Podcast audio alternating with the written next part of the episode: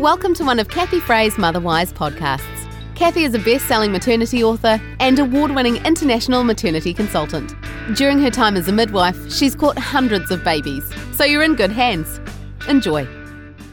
Everybody. Hi, it's Kathy Fray here from Motherwise, and welcome to another webinar or podcast. And today's topic is all about day one postpartum. So, that very first 24 hours after you've had a baby.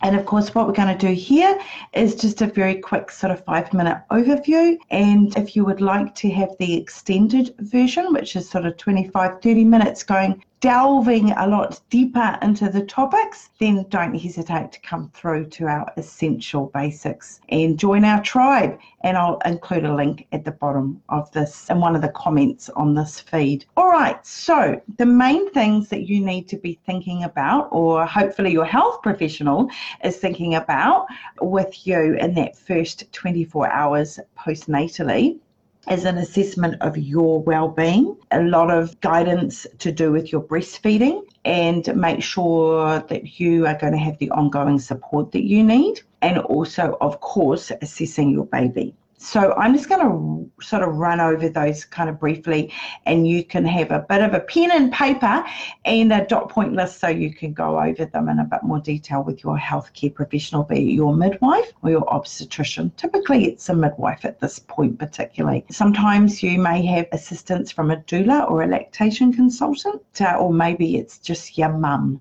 But these are things that you do want to be making sure that somebody is professional ideally is assessing these things. So, firstly, with you, it's a really good idea to have a bit of a debrief about your labour and your birth, how it all went, with the person who is there assisting you with that. So, be that your private midwife or your private obstetrician, if that's possible, if you weren't using a hospital shift midwife. But great to have a bit of a debrief and go over it and ask any questions as to why this happened then and why that was done, and, and make sure that if you've got any little tiny snippets of trauma in there, that you get those addressed straight away and get your questions answered.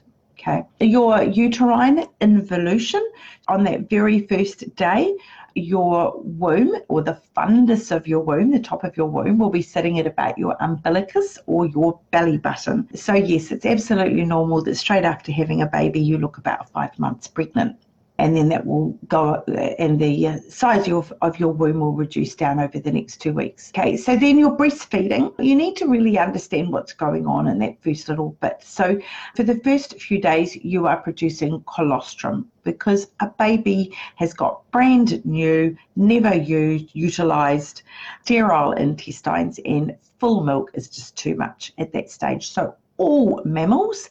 Doesn't matter if you are a whale or a human or a goat or a mouse, we all get colostrum in those first few days.